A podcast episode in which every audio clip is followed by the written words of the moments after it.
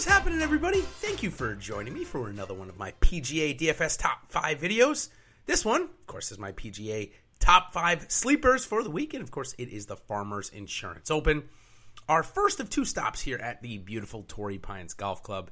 And a little bit easier for me maybe to do this video after a week where last week I recommended the winner as one of my top five sleepers. It's not often we get to do that as Si Woo Kim was my number two guy on the board. Part of the video last week. Also went another four for five. Had Matthew Wolff make the cut, Gary Woodland make the cut, come inside the top 15 as well. Adam Hadwin and Denny McCarthy was my only one that missed. So overall, a pretty good week getting the winner, another top 20. Definitely, hopefully, you guys were able to make a little bit of cheddar uh, on that recommendation. So let's try and make it two for two this week. Get another winner, maybe even go five for five. So let's start off right at the top.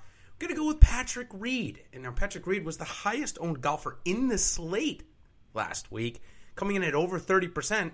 So they kept his price right at it at 10,100. But because of that, lower ownership, much lower ownership expected, only 8%. excuse me, only 8% projected owned. And with course history as good as he has had, 6th and 13th in the past two years here, not really that nervous, to be completely honest with you about it. Strokes gain ranks, obviously one of the best putters on tour, no doubt about it. Had a great putting week at the Tournament Champions. So he's ranked third there, pretty much average everywhere else. 114th off the tee, 104 on the approach, and 152 around the green. So Patrick Reed, 8% projected own this week after highest own last week. I'll go back in think it's the I think the conditions also may set up for him quite well. okay, next guy we're going to talk about is Brooks Koepka, another guy that missed the cut last week, 9400. He's only projected at 5% owned. Now he hasn't played here in the last 2 years, but last week what I saw was really not that bad.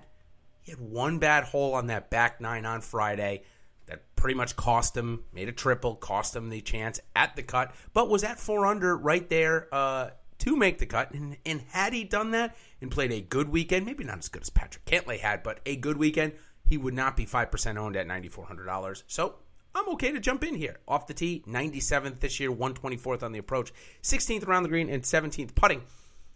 Little bit of a flux maybe in his game. Koepka announced that he is no longer working with Claude Harmon, his swing coach, but I'm sure he's got another one. It could be Pete Cowan, who was his specialist in the short game.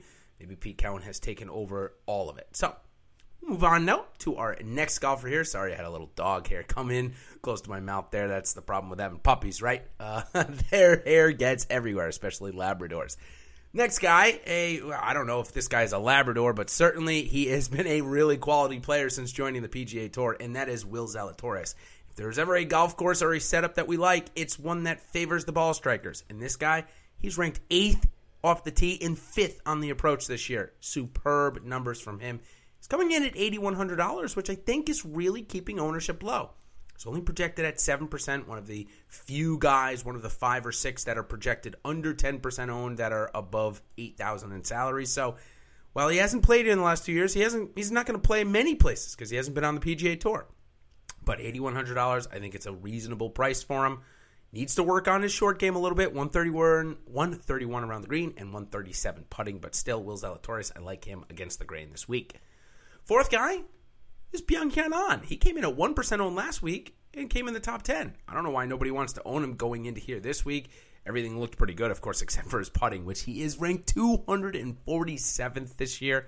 But around the green looks good, 25th. Approaches look good, 27th. He had a bunch of fairways last week, 103rd off the tee. So I like Byeong An only 3% owned. There's a bunch of guys in that range. Of course, I'm not going to put Jordan Spieth here because everybody would hate me for it. But I think Byeong An does offer some good upside. He's made the cut in both of his tries or uh, both of his visits to San Diego. Nothing above 48th, but still, I think the form maybe has come around, and I like Byeong An this week. okay, this one uh, I am betting on a better golfer than he was a year ago, and that is Harold Varner III. 7,000 on DraftKings, only 3% owned. It was just, you know, a month, month and a half ago where this guy was, you know, in the 8,000s and the chalk of the week. Not here. Now, he's missed the cut in back to back years, but the strokes gain numbers are so much better. 89th off the tee, 25th on the approach, 12th around the green, and 84th putting this year those numbers look pretty good for a golfer that is $7,000. So we're going to look for the course history notion to turn around a little bit for HV3 this week. And look for a solid outing. So, to recap here as we approach the five minute mark, which is what I love to keep it around, get you the quick, get you the information as quickly as possible and actionable. Patrick Reed is my top one, 10,100 on DK, 8% owned. Brooks Koepka, 9,400 on DK, 5% owned. Will Zalatoris, 8,100 on DK, 7% owned. Byeong Hun 7,500 on DK, 3% owned and Harold Varner, 7,000 on DK and also 3% owned. So thank you for joining me for my PGA DFS top five sleepers for the Farmers Insurance. I almost said the American Express, but it's the Farmers Insurance Open. Of course, if you haven't already, make sure you like this video or dislike it if you don't like some of the recommendations this week. Of course, I love to hear your feedback. And make sure you also subscribe to our channel so that when these videos do come live, you know, they're all at a little different times throughout the week, you get notified. So until next time, everybody, until my top five fades video or one of my live shows, next one coming up with Ben Raza, 7 p.m. Wednesday, Eastern Standard Time, of course, for our live before lock. So till then, everybody, thank you for joining, and we will see you on the other side. Cheers.